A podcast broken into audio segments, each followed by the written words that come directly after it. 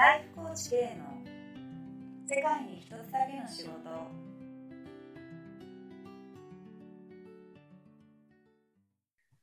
さあね、世界一周の後のこともちょっと聞いていきたいんですけど、うんうん。世界一周の後は、えーっと、オンラインのコミュニティでしたよね、確か。うん、そうそうそうそう。なんか簡単になんかどういうことをやってたかって。えっと、まず帰ってきたのが2018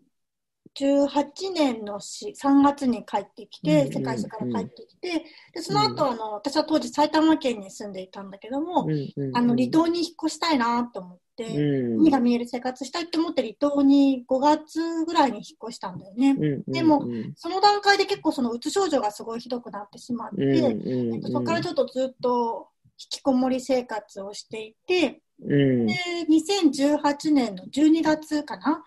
うんあ2019年の12月か。うんうん。2019年12月 ?2018 年じゃないですか？2018年の12月だ、そうだね。そうだ、そうだ。うんうんすみません。2018年の12月に、えっと、前の命とつながる競争起業家コミュニティサロンというオンラインサロンを、うんうんうえっと、余蔵工房というところと共同主催で立ち上げたのが、えーうん。そのコミュニティさ。で、コミュニティの中で何をやったかっていうと、さっき言ったように、その私は結構自分自身の役割だけがこう動いてしまって、うんう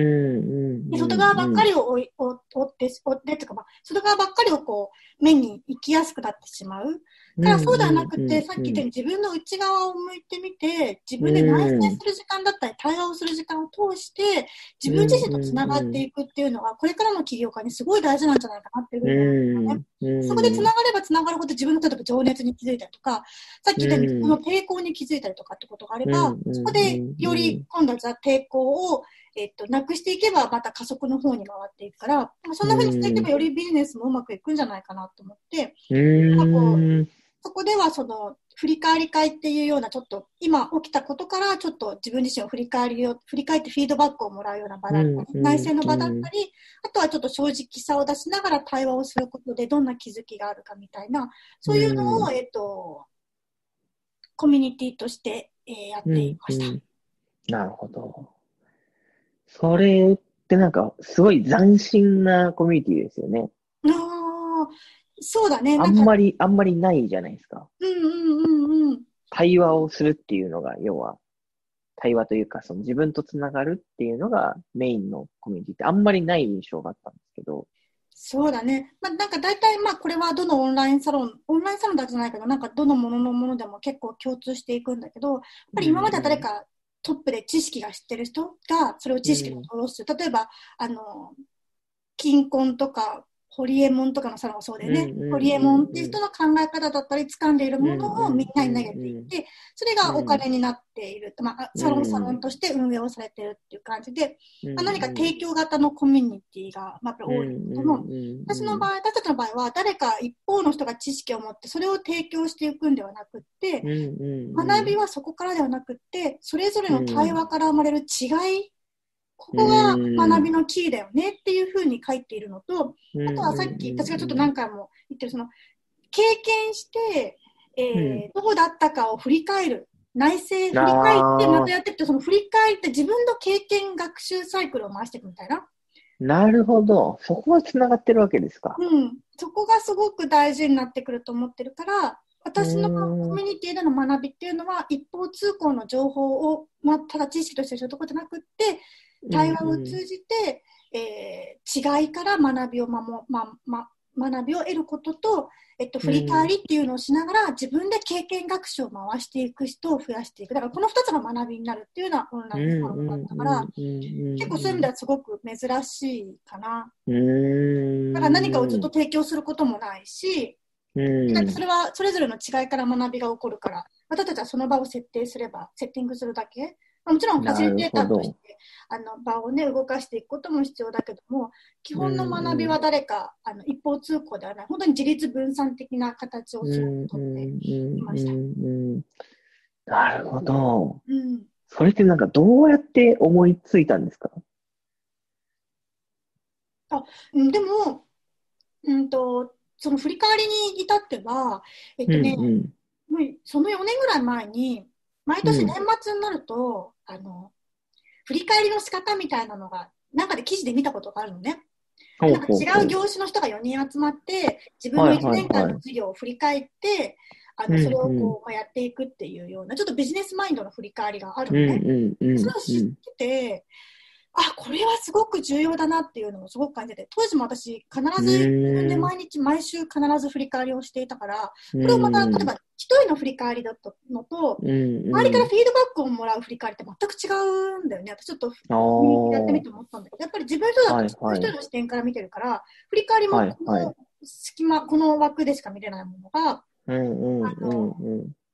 そこの振り返りを自分でしながら、他の人が、え、こういう面はどうだったのああいう面はどうだったの？って違う視点を入れることで、より多角的にそのことが見えるっていうのが、はあ、なるほど。これがねすごい良かったんだよね。でそれがやっぱり。やってみ、それをちょっとコミュニティにやってみたいなっていうのが一つと、あとはさっき言ったように、その、あの、私は NVC というノンバイオレントコミュニケーション、まあ、非暴力コミュニケーションっていうのがあるんだけども、うんあの、それ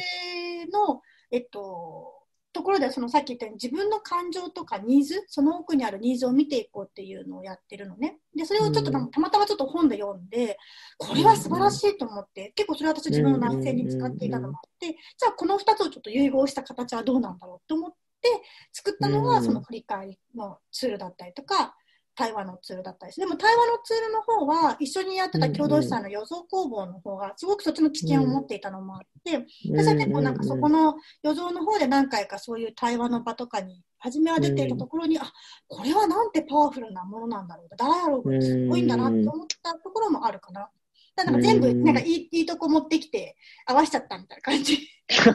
そんな簡単に、そんな簡単に言わなくても。そっかでもすごくでそれうんうんうんはい、あ、どうぞどうぞ、どうぞ。なんかすごいそこに私がそのさっき自分が鬱になった時にすごくその思ったこともすごくあって。そのさっき言ったように外側だけを動かしてしまっていた、いつの間にか。うんで、うんお金もあって、ね、チームあるんで、全然、全然幸せない、今みたいな。うん。なんかそういうのもあって、なんか、じゃあどうしたらこう、こういう風にならないで、より、なんか、その、起業家だったりとか、自分で動かしていく人たちがより生きやすくなるにはどうしたらいいんだろうと思った時に、結構それがすごくあったね。うんうん。なるほど。じゃあ本当にその、ね、オーガニックショップで、事業はうまくいっていったけれども、うんうん。こう、本当の自分と乖離していくような、うん。あの苦しみを、がなんかこうか、なんていう、糧になっていってたら、ちょっと言い方おかしいかもしれないけど、そこが繋がってるんですね。そこがかなりつながってると思う。なるほど。無駄ないね。人生無駄ないなって思った。本当無駄ないわ。無駄、そうですね。無駄がないっていうのもそうだけど、ああ、なんか、だからこう、ひとみさんってやることがね、オリジナルというか、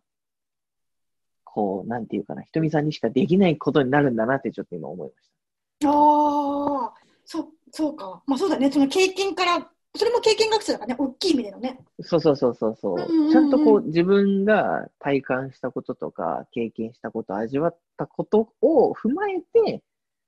じゃあ次に何しようっていうところに行ってるから、うんうんうん。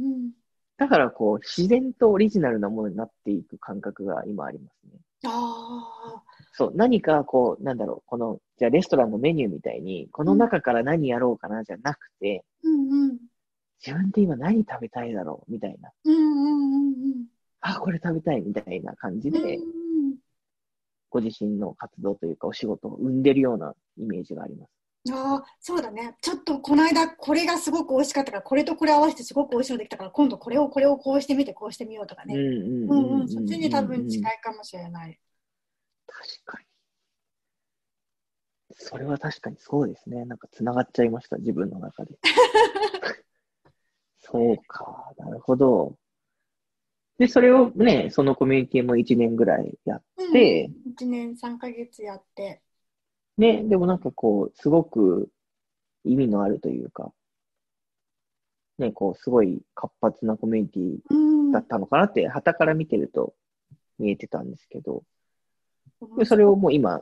閉じちゃったんですよね。うんうん。今年の3月で閉めました。だから昨日、一昨日か、3月31日で閉めました。なるほど。な、なんでそんなにスパッといけるんですか？いや、それもね、すごい悩んでて、悩んで悩んで、うん。しかも、うちの場合は、あの、うちの場合はっていうか、あの、私だけじゃなくて、運営ボランティアで関わってくれてる人だったりとか、まあ、うんいろいろその運営に携わってくれてる人も結構いてて、うん。で、私自身もなんか、続けようかなとか、でも一回閉じようかなとかっていろいろうん思ってる中で、うんね、結構、そうだね。なんだっけ、やっぱ同じ鉄を踏むのがやっぱり苦しくなっちゃったんだよね。ああ、そうなんですか。うーん、多分もともと外側に、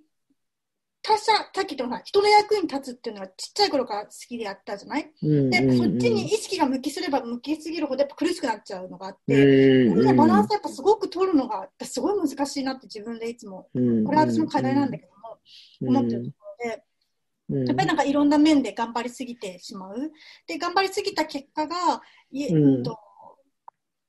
こう、これをやらなねばとか、やらなきゃいけないとかっていうふうに変わっていっちゃうっていうのもすごくあって、はいそれではい。一回閉じたいなと思って、あの、閉じましうんた。でもなんかすごい、なんか最後まで結構みんなあったかい方たちで、まあなんかここで一応おしまいはおしまいだけども、なんかここのコミュニティですと、あとその振り返り、あのなんか結構ね、あの入ってくれた人が自分たちの場でも振り返り実はあれからやってるんですって話があったりとか、なんかそういう対話が大事だなと思ってやってるんですっていう人もすごく多くて、あの、その後の人もね、なんかそういうのとかを聞くとすごく、あ、なんかいろんなところに種が飛んでったんだなっていうふうにすごく思った。なんかやっぱ季節が巡っていくのと同じで、で、種植えがあったらうん実って、そして枯れていって、最後はまた種になって次に飛ばしていく、方針になって飛ばしていくっていう意味では、なんかそれが全てあの1年でできたなって感じはすごくある。なるほうんうん、ど。それも結構もう、あ、やり、やりきったってわけじゃないけど、そういう意味ではうんそこの種まきまでできたなっていうのはすごくあるかな。なるほど、なるほど。うんうん。なんか僕とかだったら、執着があるので、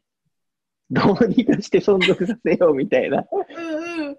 人に任せてとかね。って思っちゃうんですけど、うん。なんかそんなね、スパッとこう、スパッとじゃないのかもしれないけれども、うん。執着がそんなにないのはなんでなんですか？なんでだろうね。あんまない、ないね。なんかほら、お店の時もそうだしさ、うんうん。まあオンラインサロンとかもそうだけど、あ、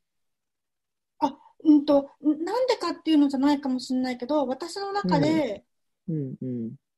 普遍的なものってないよなっていうのがすごくあって、ああ。なんか例えばほら、大自然だってさ、うん。一国たりとも、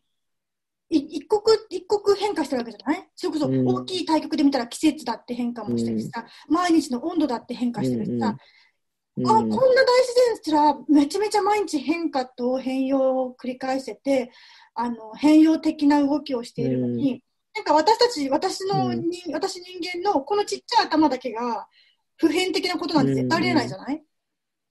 やっぱりこれも変わっていく、うん。それこそ正義だって変わっていくだろうしさ。いいも悪いも変わっていくわけじゃない、うん。うん。そうやって考えたときには、うんなんかその中では変容とか変化をすることっていうのは、すごくこう、うん当たり前のこととして捉えてるところがあるのかもしれない。なるほど、なるほど。変わっていくのがもう当たり前だよねと。うんうんうんうん。ずーっと何か一緒の形でやってるのって逆に不自然だよねってことですね。そうそう。まあ、もちろん、ほら、旗から見たら同じ形でももしかしたらそれこそさ、さっき K さんが言ったように誰かに渡すとかさ、あのそういう、なんかいろいろ多分変容はその中にあるんだろうけど、うんうんうん、なんか私の中ではたまたま今回はそれはあの締めるって形だったけども、なんかそこにそのうん私は変容するっていうことに対して結構うんうん絶対的な信頼感があるというか、なるほど。それが本来のうんうん自然のリズムよね、みたいな。なるほど。なんかそこが僕今、ね、今やってらっしゃる？うんうん。ヨガ、ヨガのところと繋がってくるのかなと思ったんですけど、うんうんうん。なんかヨガって僕、ど素人ですけど、うん。あの、なんていうかな、自然とか、何かそういうものと一体化するようなうんうんうんうん。感覚を味わうものなのかなって勝手に思っていて、うん。それは合ってます？あ、でも多分そういうところはすごくあるんじゃないかな。あの、うん私がヨガをしていてすごく素晴らしいなって思うのはやっぱり体の動きって本当に全てこう自然の連なりの中に本当にうまくできてるんだなっていうふうにすごく思うね。あのその完璧なまでの可動域なんだよね。例えばまあ頭で腕がこうやって上がる一つだってさ、なんでこうやって上がるのかが本当にこうちゃんと意義があって意味があって全てが連なってできてるっていうのをすごく感じていて。ええー、どどういうことですか？どういうことですか？うまく説明できるかな。これ、腕上げるっていうのが意味がある？意味があるっていうか、うんと、なんて言うんだろうな。すべて完璧な動きなんだよね。例えば、腕はさ、こういうふうに上がるじゃない？だけどさ、例えばさ、斜め、まあ斜め横からも上がるけどさ、えっと、なんか取れないポーズないかな。なんか、絶対に必要なものしか、必要な動きしかないの。必要な動きしかない。そう、必要な動き、体のつながり、つがなり、動き方っていうのが、うん。うん